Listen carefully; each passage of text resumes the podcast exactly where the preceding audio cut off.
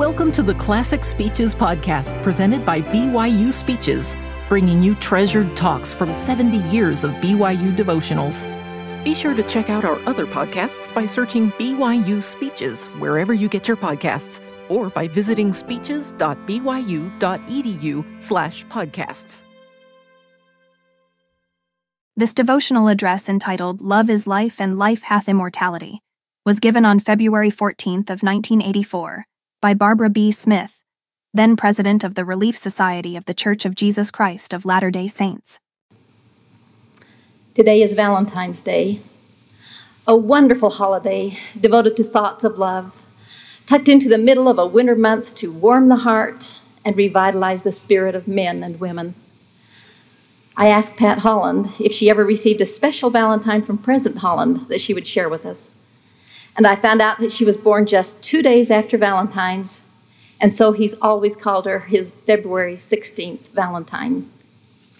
She told me that when she was about to turn 40, she had all the attendant feelings of reluctance to let go of the 20s and 30s that most women feel, until her sweetheart gave her a Lladró Cinderella and said, You will always be my Cinderella of magical enchantment. Thank you, Pat. You are enchanting to us too. I'm glad Valentine is right here in the middle of this foggy, snowy February, with all of its sweet sentiments, lovely pink and red hearts, and lacy decorated cards. It seems to come when we are most in need of this time to both give and receive some life renewing, gentle, warming thoughts of love and living. Love Emily Dickinson wrote, is life, and life hath immortality. Though no one ever really knows exactly what is in the poet's mind, there is a special thought suggested here that is universally recognized as truth. Life without love has a peculiar, haunting quality of resignation and stagnation about it. But love is a force which makes life volatile, and the contagion of it sweeps like wildfire from heart to heart. Where love is, life begets life, and love begets love, and in all its compounding, there is born a quality of immortality. For example, think of the very touching scene in the musical Carnival, in which Lily, the leading lady, is found high up on the diver's platform. She is very discouraged with life, and she feels so alone that she is determined she will jump to her death. The puppeteer sees her up there. He goes behind the puppet show stand and opens the curtain and begins to talk to her through the puppets. He talks her down from the dangerous height and charms her over to his stand through the puppets. And she talks to them and pours out her lonely heart. No one loves me, she says. And the puppets say, But Lily, I love you. I love you, I love you, and I love you. And at last, Paul comes out and says, and I love you, Lily. And into this poignant setting comes the lovely melody Love makes the world go round. Love makes the world go round and round and round, round and round, generative into immortality. Let me share with you one of my favorite and true love stories. I happened into the story very late in its development. One night I went with my husband to a company dinner party. I sat next to an older man who was there with his wife. She had suffered a stroke, and so consequently, he would lean over and he would help her cut her meat, and then he would help her eat her food. His manner was very tender and very solicitous. And as he finished the meal, he turned toward me with a sigh. I said to him, You are so good to your wife. His reply, Why shouldn't I be? I love her. Then he told me about how they met, about their courtship and their life together. The first time I saw her, he said, was at a party in Canada. She was giving a reading. She had long golden curls and wore a beautiful white eyelet dress with a pretty blue satin sash. I was so taken by her that I told my mother that that was the woman I was going to marry, and she laughingly indulged me. I went on my mission, and when I came home, she was engaged to another. I was asked to take a special assignment by the bishop, And when I protested, he told me that if I would always put the work of the Lord first, I would find that the Lord would always take care of me. So I made the long trip to Salt Lake. And when I came home, she had broken her engagement. We started to date, then we were married. His wife rarely accompanied him in public after that dinner. It wasn't long until her condition worsened, and she was completely bedridden and virtually unable to speak.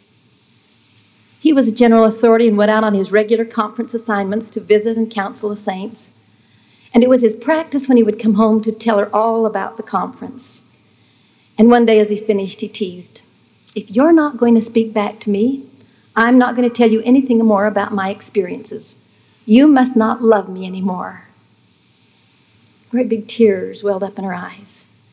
And with great effort, she rallied enough strength to form the words I do love you. It was laborious and extremely slow, but with great effort, she got the words out.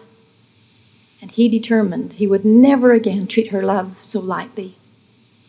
For the love they knew transcended even the crippling hindrance of her physical impairment. At the funeral of this very special woman, Zina Card Brown, every speaker commented on her love, both for her sweetheart, President B. Brown, and for others. Elder Marvin J. Ashton declared, Some of us are where we are because of her. And President Marion G. Romney said, Wherever she was, she was a loving lady. And President Eldon Tanner declared that President Brown was so successful because of her love. And then President Kimball said that the love of President and Sister Brown was such that they would soon be together again everlastingly. Her love pulled them toward immortality, a beginning of eternity. A.J. Cronin wrote about another kind of love when he told of the doctor of Lennox as the most unforgettable character he had ever met. He describes him as a simple soul who had no wish to dominate an empire, but set out instead to conquer circumstances and himself. Mr. Cronin first knew this doctor as a boy, small, insignificant, and poor, who hung on to a select band of adventurous youths in the town of Levenford in Scotland by the skin of his teeth, barely being accepted by them. The boy was lame, so lame that he had to wear a boot with a sole six inches thick. And the minister's son called him Dot and Carrie for the way he limped along as he ran. That was shortened to Carrie. Carrie was shy with a smiling, continuing cheerfulness. And this the boys mocked as they ran away from him. Carrie's clothes were patched and mended by his mother, the gaunt little widow of a drunken loafer who supported herself and her son by scrubbing out shops. Carrie supplemented the family income by getting up at five o'clock every morning to deliver milk, and this often made him late for school. The headmaster was more sadistic than sympathetic, and he would embarrass the lad unmercifully. And such public embarrassments brought out Carrie's stuttering. His mother had set her heart on her son becoming a minister. And so it was that Carrie, who would have, been, who would have preferred the out of doors and the woods and the wild things, found himself studying for the ministry. He who had an unusual knack of healing was at last licensed to cure souls, according to the Kirk of Scotland. But his first public sermon was a disaster his carefully prepared sermon died as the terrible stammering took hold of him, and his poor mother mercifully was taken by an apoplectic seizure. And after the funeral, Carrie disappeared from Levenford. Carrie drifted to teaching in a wretched school in a mining district, and next he surfaced as a student of medicine at the age of 30. And after his medical training, he disappeared again. At length, Mr. Cronin, and another of his boyhood friends, now a member of parliament and a professor of anatomy, went to the highlands for a holiday fishing in the little town of Lennox. Now, let me quote from that article of Mr. Cronin's. The food in our inn was vile, and the landlady was a scrawny shrew. It was something of a satisfaction when, two days after our arrival, she slipped on the taproom floor and damaged her kneecap.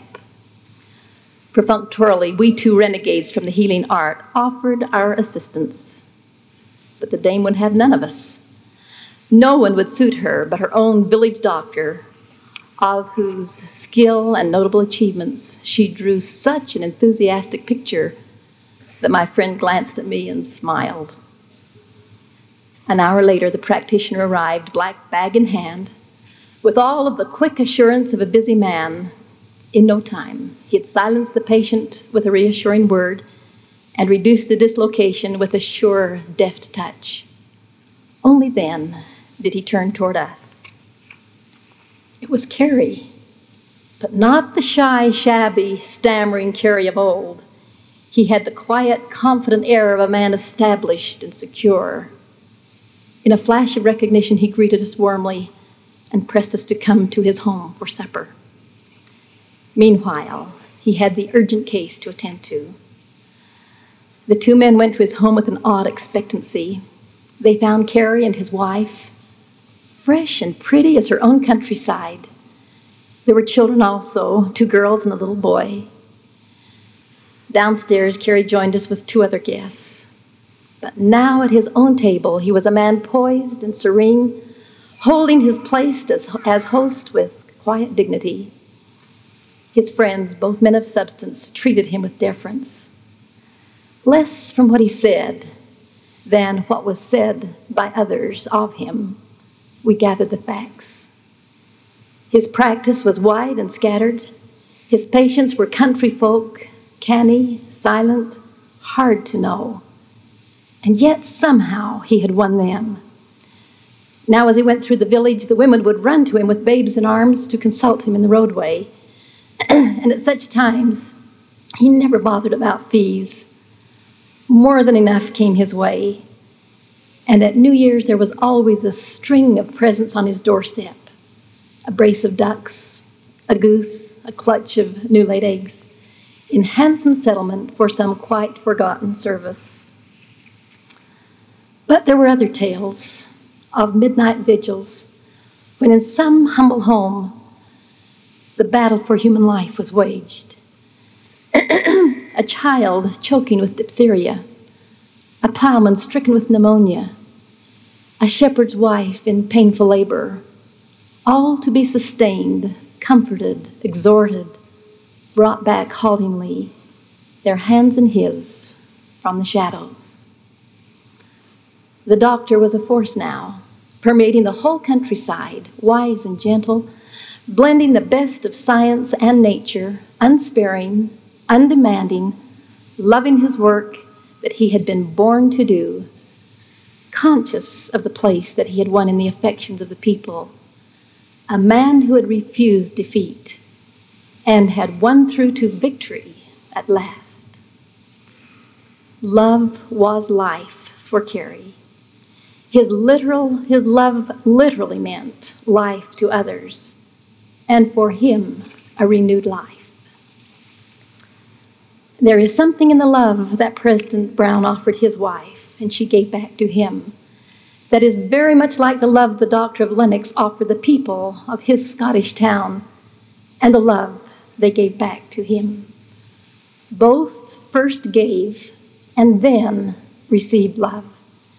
it is this love of which the scriptures speak. It is the eternal life giving force which permeates the universe and governs the heavens and the earth. It makes the weak strong and lifts people over and through the great boulders of difficulties which fall in our paths from time to time. During the last week of his earthly ministry, the Lord Jesus Christ was approached for the third time by the Pharisees in an attempt to confound him. And one of them, a lawyer, asked, Master, which is the great commandment in the law? And Jesus said unto him, Thou shalt love the Lord thy God with all thy heart, with all thy soul, and with all thy mind. This is the first and great commandment. And the second is like unto it Thou shalt love thy neighbor as thyself. On these two commandments hang all the law and the prophets. this is the same teaching that has been given in each dispensation. Over and over again, in every period of time, the Lord has repeated this core instruction to his children. Sometimes he says, if you do not have love, it doesn't matter what else you know or do. At other times, he says, if you love me, keep my commandments. But always he stresses that the very heart of the gospel is to love God and man. By this shall all men know that ye are my disciples, if ye have loved one to another. After spending a lifetime studying and writing about men and events, Will Durant, the famous historian, was 92 when he was asked by a reporter what he could say that would distill more than 2,000 years of history into one simple sentence. The message Mr. Durant chose was Love one another. My final lesson of history is the same as that of Jesus, he said. Durant added with a laugh, you may think that's a lot of lollipop, but just try it. Love is the most practical thing in the world. If you take an attitude of love toward everybody you meet, you'll eventually get along. It is interesting to read the references to love in the scriptures and find that the Lord explains that to love God is simply to do good and kind things to his children. The way the Lord explains how to love one another is actively to do good to all. Could it mean then that you seek those new students right here at BYU who hunger and thirst for friendship? A smile, a cheery hello, catching up and walking to class with another student who happens to be going your way? Could there be those who have less than desirable circumstances in their lives as they struggle to obtain their education? Could you reach out to them? Could you take the time to really know each other in your family home evening groups? Know each other individually, their wants and needs and goals. And could you be responsive to them? Could the prison of which Christ speaks be walls of one's own making that would crumble with your kind words or listening ears? Could a thoughtful note be sent to those who make the grounds beautiful have these facilities so clean and ready for your meetings, security, food services, or those who are employed by personnel. Could a word about your eagerness to learn be conveyed to your teachers? Perhaps it could mean the difference between routine or royal presentations. If you would give love, you must be appreciative, long suffering, patient, kind, and humble. And what are the qualities you need if you will receive love? Openness, receptivity, vulnerability, humility. Are they practical? Can we really incorporate all of the laws of love given by Jesus in today's world? It's a question often asked. The answer is an individual commitment of faith and love. These commandments are practical in our day to day life and behavior if we will make the, our actions conform to them. Really, loving people hasn't been tried very often in the world of international relations, and it's rare even in the world of national affairs. But at least one notable experience, experience comes to mind.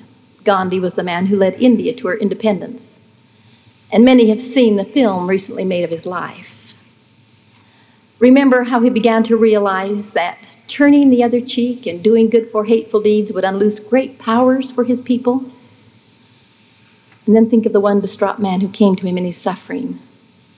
His son had been killed by the Hindus, and in retaliation, he took the life of a small Hindu boy.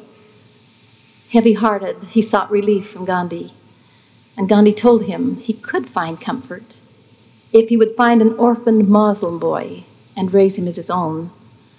Only he was to raise him as a Muslim, not a Hindu. There is a sacrifice in love, a sacrificing that brings immortality. Gandhi suffered a great deal, but ultimately millions of people were granted more freedom. Only the assassin's bullet cut his life short. One wonders what he might have contributed further to sacrifice and vulnerability in the development of that new nation had he lived. One evening, as I conversed with President Harold B. Lee, I said to him, President Lee, you seem different some way tonight. And he smiled and he said, You know what that is, don't you? And I shook my head and I said, I really don't know what it is. And then he shared with me his remarkable experience, saying, after I became the president of the church, I thought a great deal about what the Lord wanted me to do. And one night, while I was sleeping, President McKay came to me in a dream. He pointed his finger at me and looked at me with those piercing eyes of his, as only President McKay could do, and said, If you would love the Lord, you must love and serve his children. President Lee said, I awakened with a compelling desire to learn all I could about love, that I might serve the Lord. He said, after I had read everything the scriptures had to say about love, I began to put into practice all that I had gleaned from my study. And that's what you can feel. It's my newfound ability to truly love and serve his children. I watched President Lee a little more closely that night and noted that not one person who came to that table to shake his hand left without receiving a special word of encouragement or an extra question that indicated the concern of the prophet. No one went away without seeing his smile or hearing his words of love. I have thought of his wonderful example many times in the years that have, as the years have come and gone. President Lee is not with us now, but the spirit of that love which he exemplified still lives in my memory. He has helped me to understand what Orson Pratt meant when he said, the children of Zion love in proportion to the heavenly knowledge which they have received. For love keeps pace with knowledge, and as the one increases, so does the other. And when knowledge is perfected, love will be perfected also. We see this also in the life of our beloved prophet, Spencer W. Kimball. Love has long been a part of his life, even before he became the president of the church a stake president in Logan, Utah, kept a guest book. And after he passed away, that book was given to his son. And when the son thumbed through the pages, he was very impressed with the signatures that were there. Most of the general authorities had signed the book.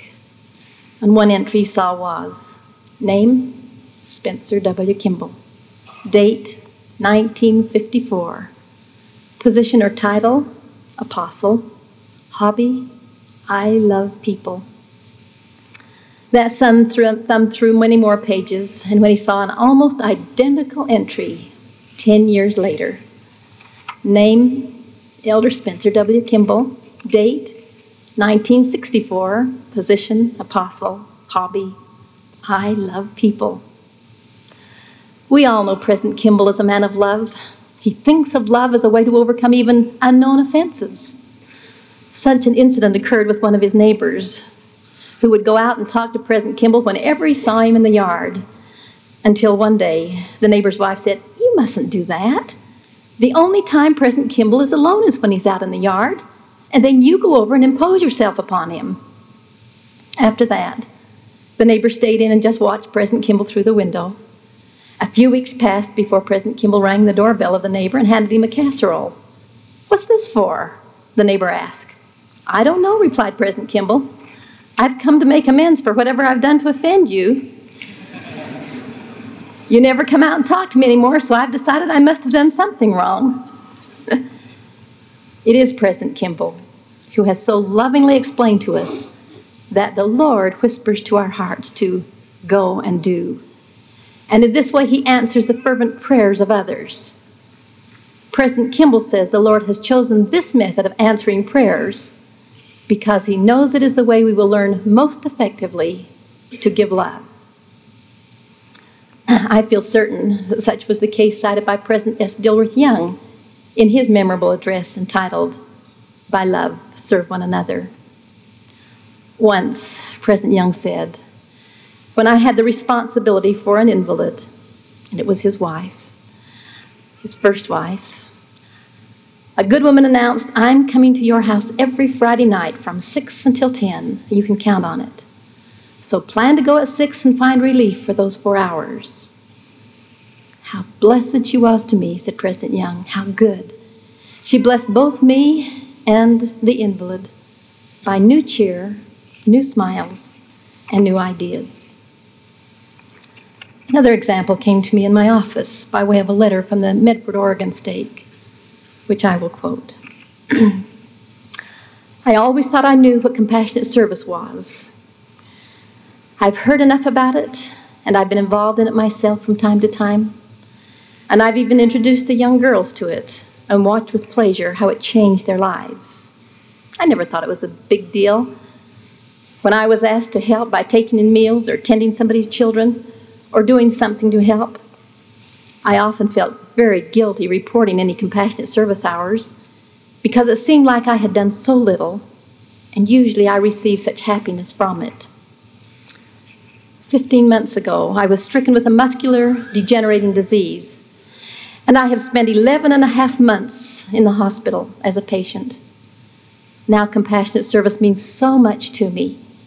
Oh, believe me, it's no little thing. For the little things that people do for others are generally mountainous to the receiver. Compassionate service now means love to me. It is the hug and the kiss from the tender heart, heart of one who hasn't seen you for a long time and who truly misses you. It's the one who can't control her tears when she sees you in pain.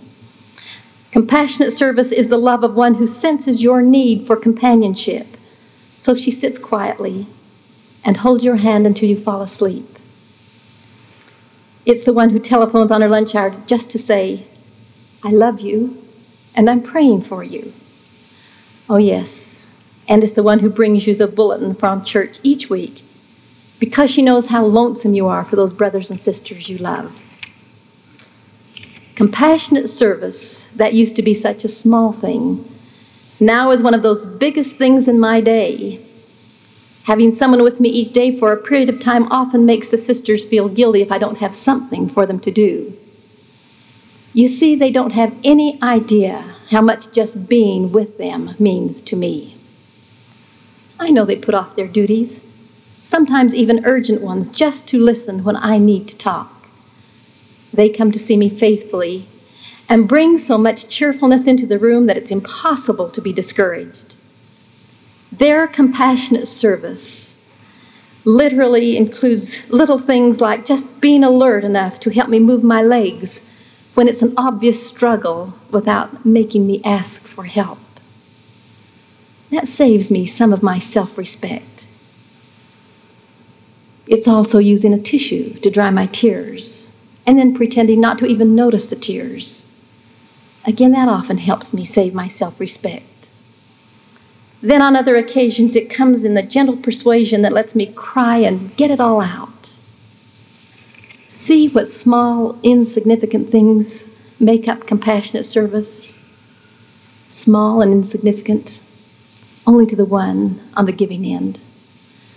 I speak from experience when I say there's nothing small about the love that accompanies compassionate service to the receiver. The compassionate service which is rendered is the evidence of things not seen. It means that we actually believe in the teachings of Jesus. Since its beginning, Relief Society has tried to carry out the sacred charge to do the work that Jesus did. And so the Relief Society story is a story of love with myriad of instances of organized compassionate service throughout the wards and stakes and branches and districts of the church. I was recently made aware of two visiting teachers who did all of the grocery shopping for an invalid sister for over a year. And then when she needed to have her blood pressure taken daily, they assumed that responsibility willingly, too. In another ward, the Relief Society sisters were organized to supplement the time that the husband was out of the home and unable to care for his wife, who was a native of Thailand, whose English language skills were very limited. She had a disease that attacked every organ of her body. The sisters learned to use the respirator.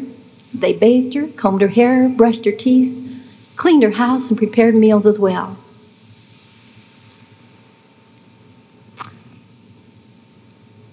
I heard this woman excuse me, cry words of gratitude and love for the patience of those who had served her. But often the love of Relief Society sisters goes beyond fundamental caring for the individual. And it does when young Relief Society sisters, like those of you that are trained here at BYU, become a force for good throughout the world. I have seen former Student Relief Society officers and teachers from here fulfill positions in leadership responsibilities throughout the church. They have been here in the center stakes of Zion and in some faraway corners of the earth. And in these leadership roles, they are carrying out the great traditions of our sisterhood. They are living the motto of Relief Society charity never faileth. In reality, they are tending to the needs of those they serve. After the first year of the Relief Society's existence, Eliza R. Snow, the secretary, wrote We hope the ladies of the Society will feel encouraged to renew their exertions, knowing that the blessings of the poor are resting upon them. We feel assured from what has passed under our personal observation that many during the inclemency of the winter were not only relieved, but preserved from famishing through their instrumentality. More has been accomplished than our most hopeful anticipations predicted, and through the assistance and blessings of God, what may we not hope for the future? Close quote. And we are in that future they spoke of now. The work of love in that one little band of women is being carried forth in 10,000 bands of women in 82 countries. Like those sisters before, they are teaching the concepts of love and of charity and urging individuals to give love. They are organizing long term programs of assistance to each other as need arises, arrives and giving substance to neighbors. And they are teaching the life giving concepts. Early in my administration, a Relief Society group from one of the BYU wards came to my office and presented me with a long scroll of names of those who had completed the New Testament adult scripture reading course for that year. The Relief Society unit had determined that not only would they commit themselves to completing the church reading assignment, they would live it and make it part of their lives. And they wept as they told me of one girl who wanted very much to participate, but she was blind. And so each member of the Relief Society determined that they would take turn reading the scriptures to her so that she could participate in that project. Another girl became ill, and so they all helped her keep up with her class assignments so that she could do that and read her scriptures as well. They identified a second list and said that many problems had come up for this group and they weren't able to finish the scripture reading by the date they had set. But they said, You can be assured that they will complete it and that they are living what they are learning. There is a great value of combining the efforts of Relief Society members to go beyond theory into life enriching experiences.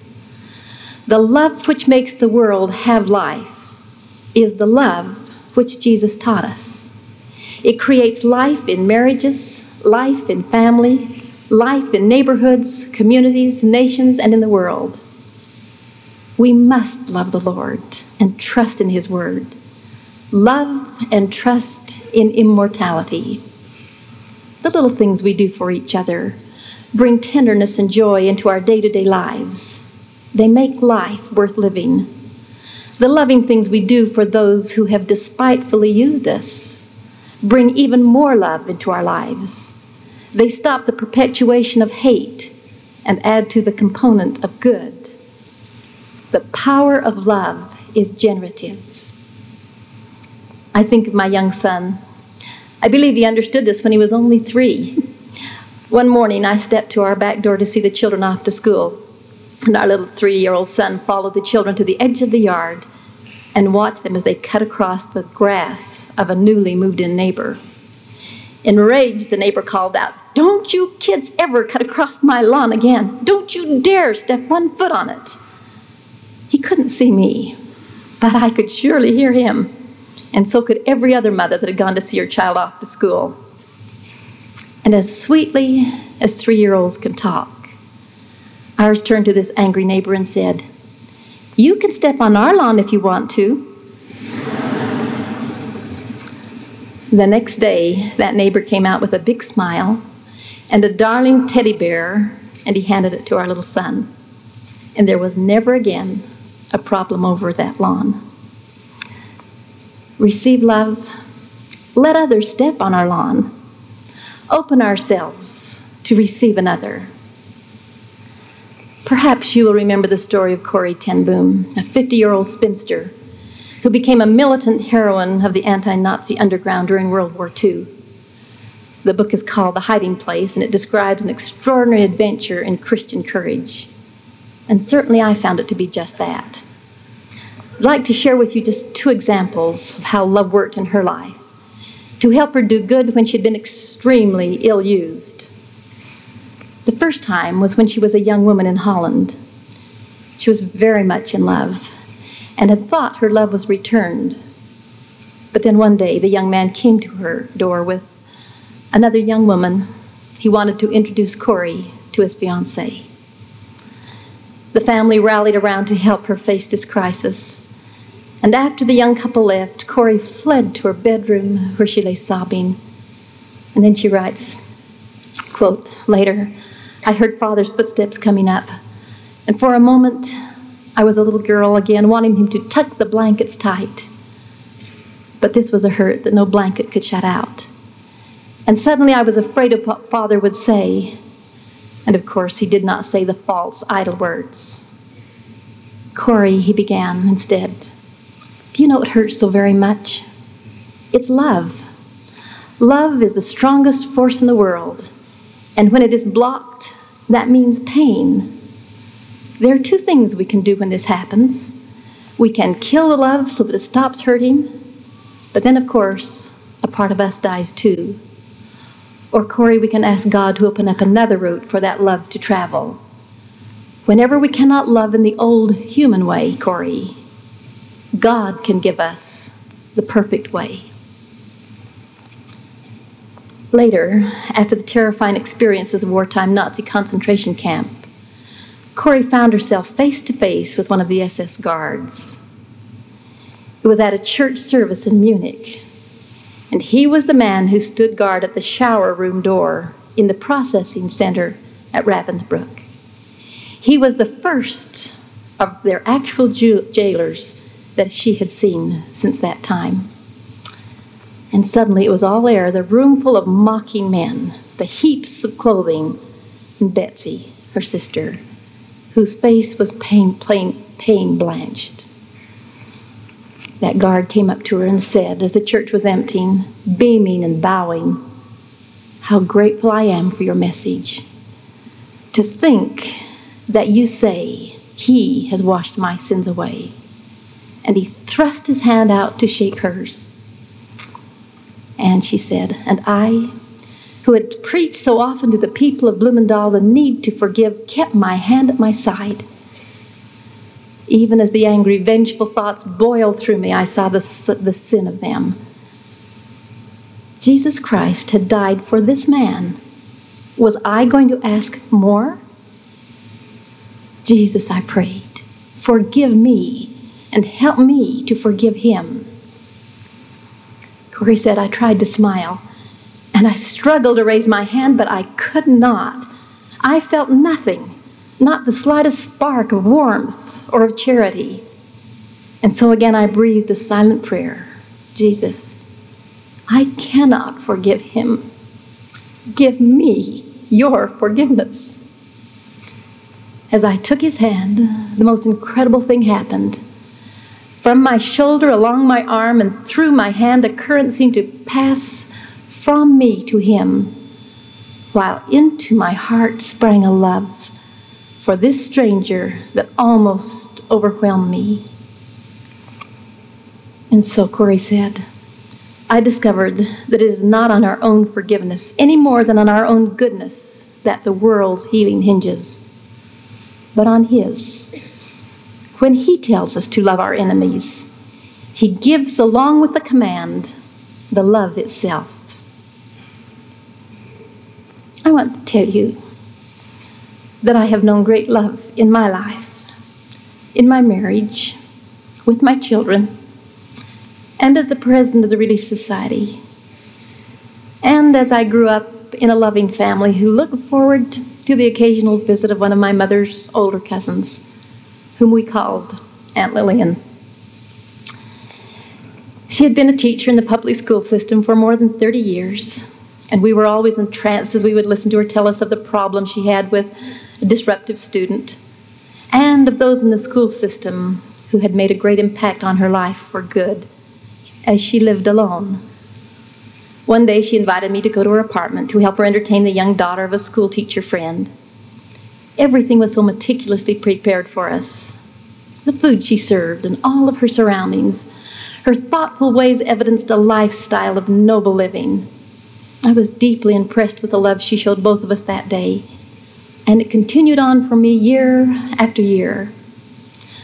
When she was 70 years old, she bought herself a brand new car, the very first one. It was a blue Plymouth, and she took driving lessons. And when she got her license, she decided to drive to California to visit her sister, and she invited me to go along to keep her company. I was about 12 years old, and I was so excited because I'd only been to Wyoming before, and I felt that if I could go to California, I would become a world traveler. However, because she was such an inexperienced driver, I saw very little other than the road and the other cars that were coming at us most of the time. I was so frightened. But we did arrive safely, and we enjoyed our time with the family members that I hadn't met before and she always gave so much of herself to make me happy. This continued on for me through my growing years, and even when I married, until Doug and I decided that we would name our second daughter after her. Her love was showered upon me and then upon all of my children. At Christmas time, she would bring them lovely gifts. She knew the value of good books and beautiful flowers and of people. And she often tended my children and she gave them a love for the, these things. All through these years, I was a recipient of her love. And the day came when I was able to have her with us and to do good for her and ease some of her lonely hours. I received so much more love and enrichment to my life because of her. And that, you see, is what love is is the investure, the immersing of ourselves in the lives of others, and watching that change us and our surroundings. Because of her, I know that love is the life giving force which renews the spirit of men and women and brings a new life to the world, a life that brings a longing for immortality. She helped me to understand the French scientist Descartes, who observed someday. After we have mastered the winds, the waves, the tides, and gravity, we will harness for God the energies of love. And then, for the second time in his- the history of the world, man will have discovered fire. How wondrous! On this day of love, may each one of us think of love as the great and powerful force that it is May we take his teachings about love very literally and work at mastering the skill of giving and receiving love. Love is the force by which we can renew the world. Love is life, and life hath immortality. I so testify in the name of Jesus Christ, whose love is wondrous. Amen. You've been listening to the Classic Speeches podcast presented by BYU Speeches.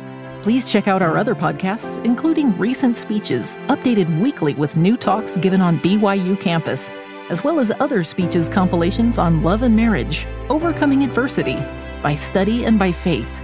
Come follow me, the prophet Joseph Smith, and Jesus Christ, our Savior and Redeemer go to speeches.byu.edu and click on podcasts for more information.